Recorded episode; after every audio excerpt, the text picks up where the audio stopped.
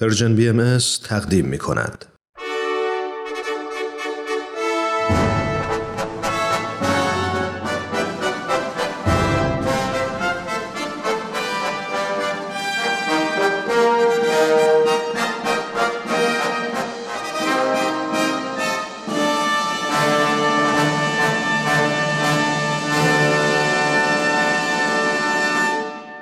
پیک یزدان دین در مسیر تاریخ.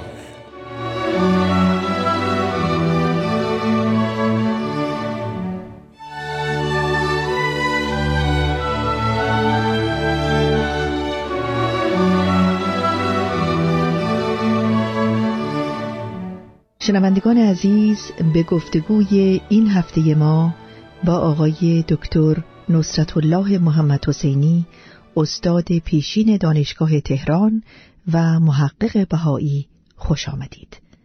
درود بر تک تک شما عزیزان. در برنامه امروز آقای دکتر نصرت الله محمد حسینی در مسیر شرح تاریخ و تعالیم دیانت بهایی حوادث ایام اقامت حضرت بهاءالله را در عکا پی می‌گیرند و توضیحاتی در تکمیل بررسی محتوای لوح تفسیر معانی شمس بیان می نمایند.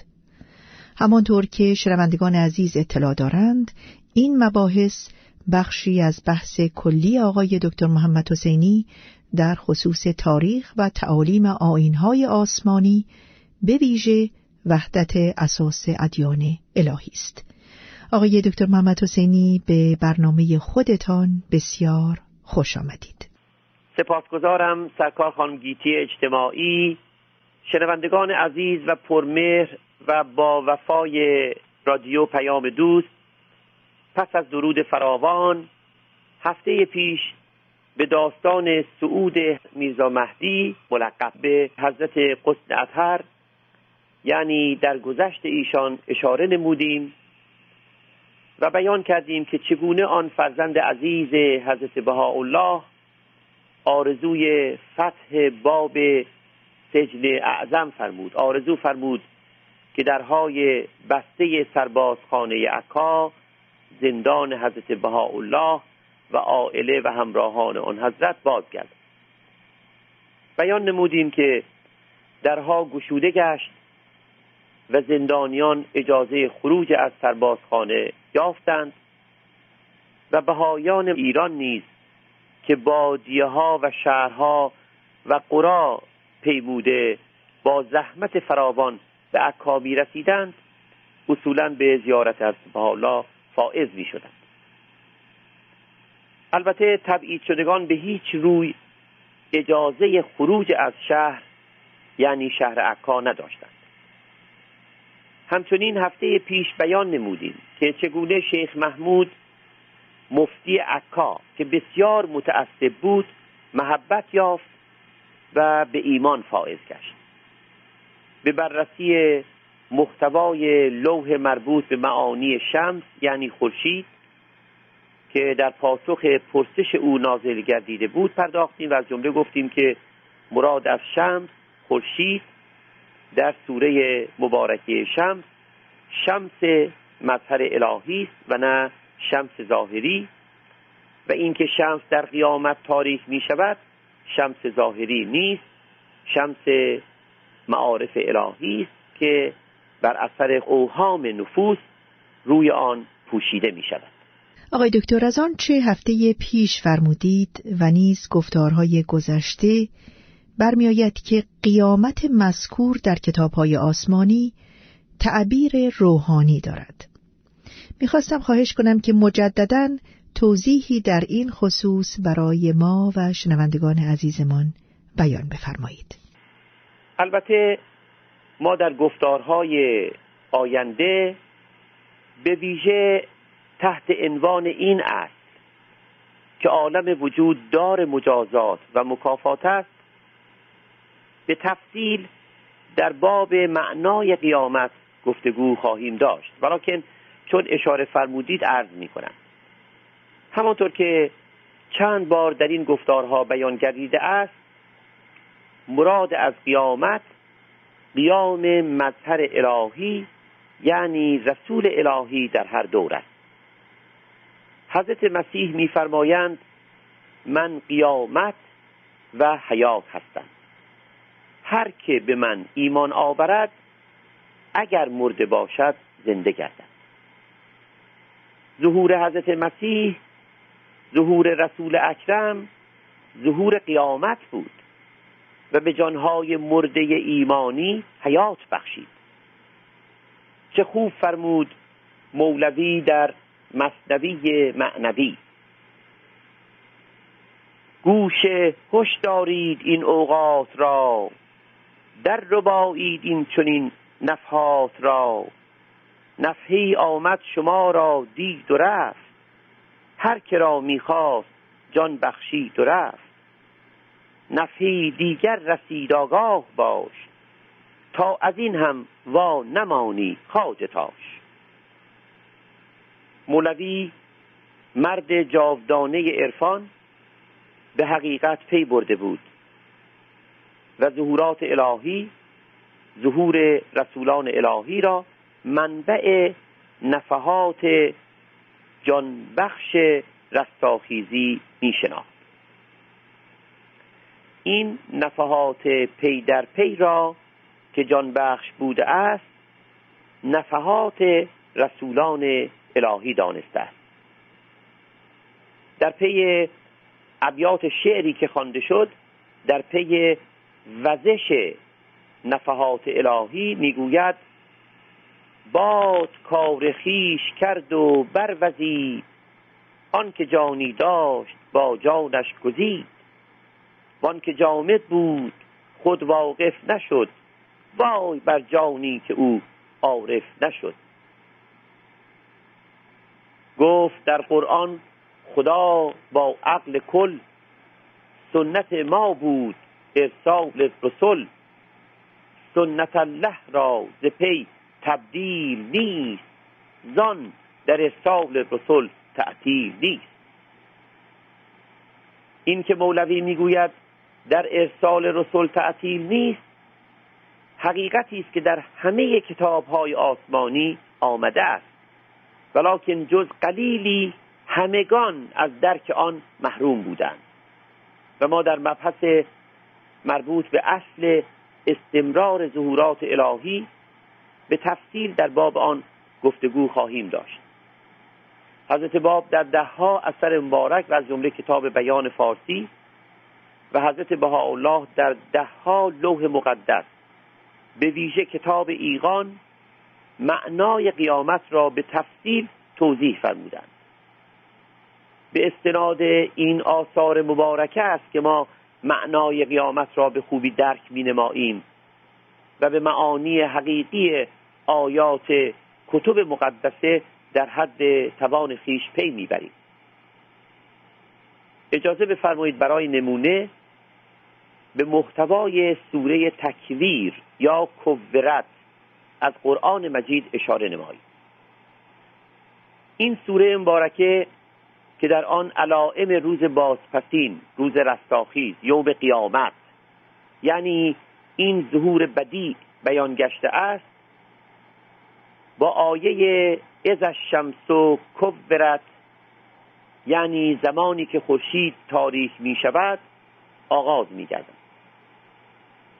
مراد از تاریکی شمس تاریکی شمس معارف الهی. است باری بحث در معنای قیامت بود و معروض گشت که برخی از عارفان برجسته گذشته چون مولوی بر استمرار ظهور مظاهر الهی رسولان الهی و مفهوم حقیقی قیامت واقف بودند. مولوی می‌گوید این که اسرافیل وقتند اولیا مرده را زیشان حیات است و بقا. جانهای مرده اندر گور تن برجهد زاوازشان اندر کفن.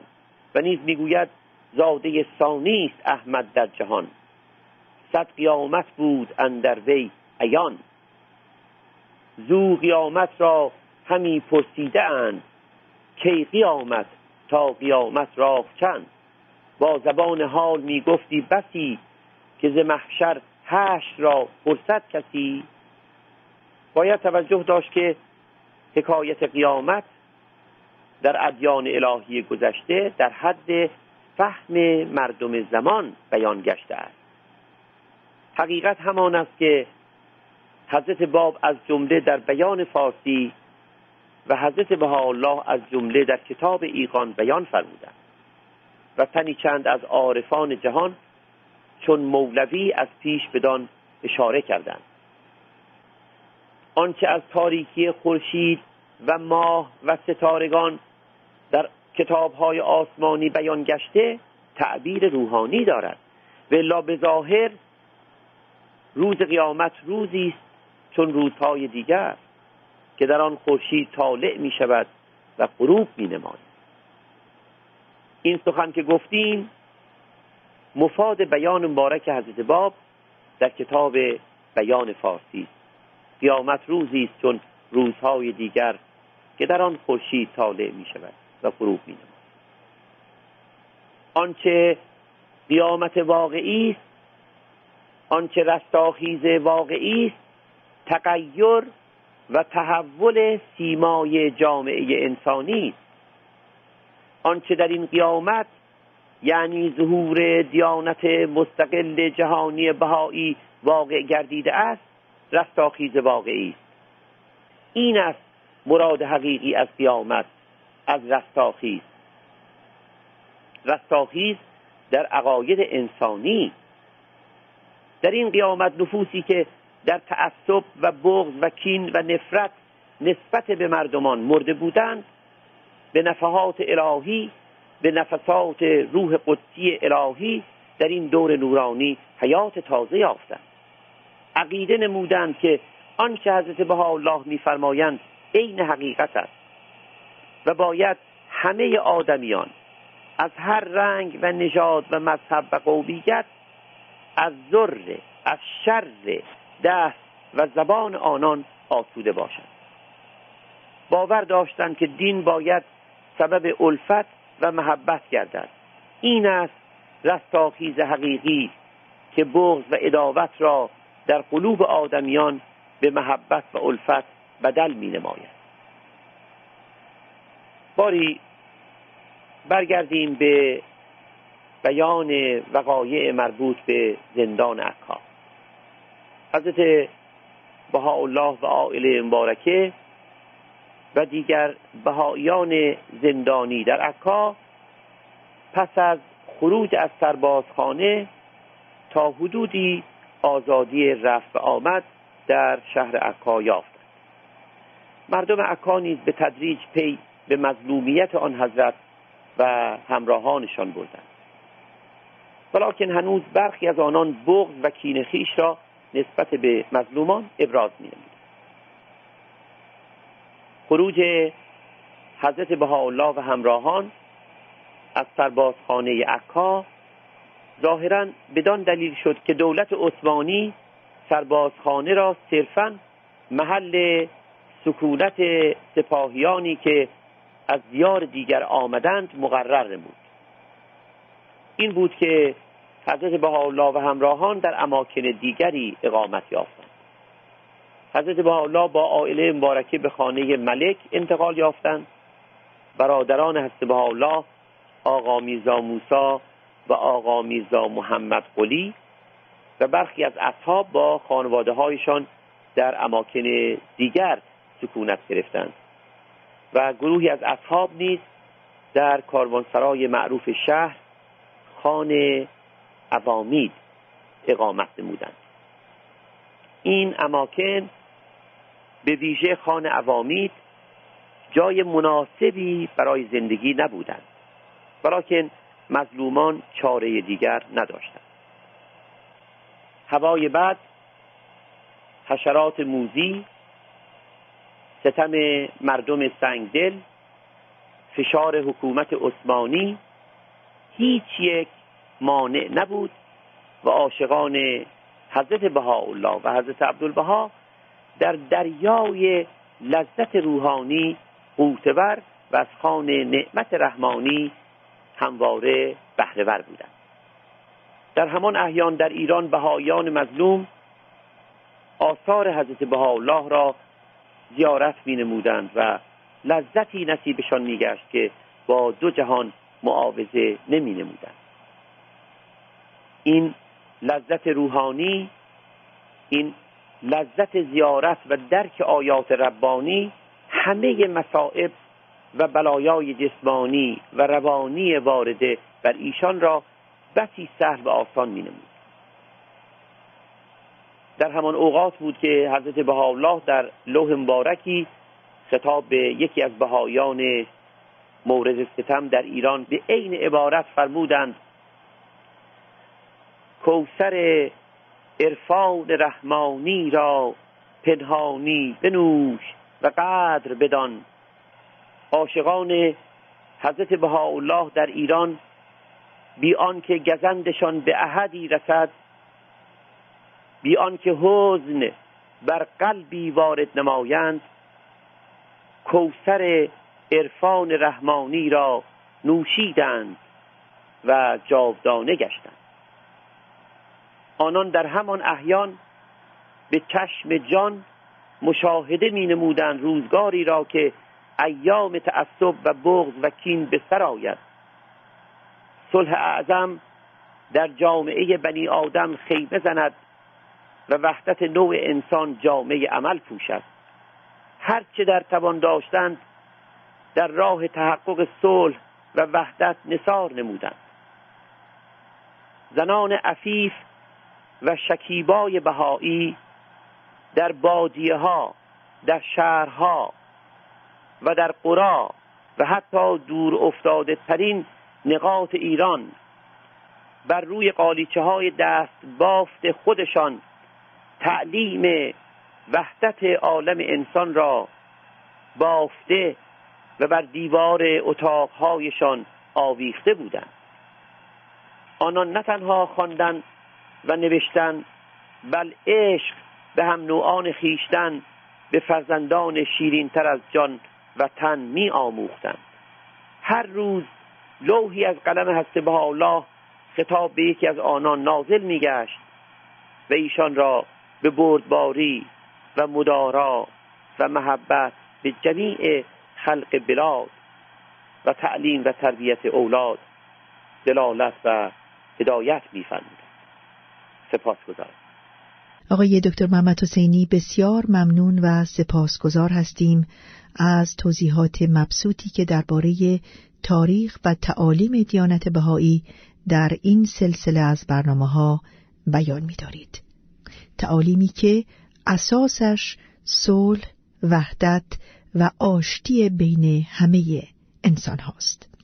اگر ممکن هست بفرمایید که در برنامه هفته آینده باید در انتظار چه مطالبی باشیم؟ هفته آینده وقایع تاریخی را در ایام اقامت حضرت بهاءالله در عکا پی می‌گیریم. بار دیگر آقای دکتر محمد حسینی بسیار ممنون و سپاسگزار هستیم از شرکتتون در این برنامه. شنوندگان عزیز تا برنامه دیگر خدا نگهدار.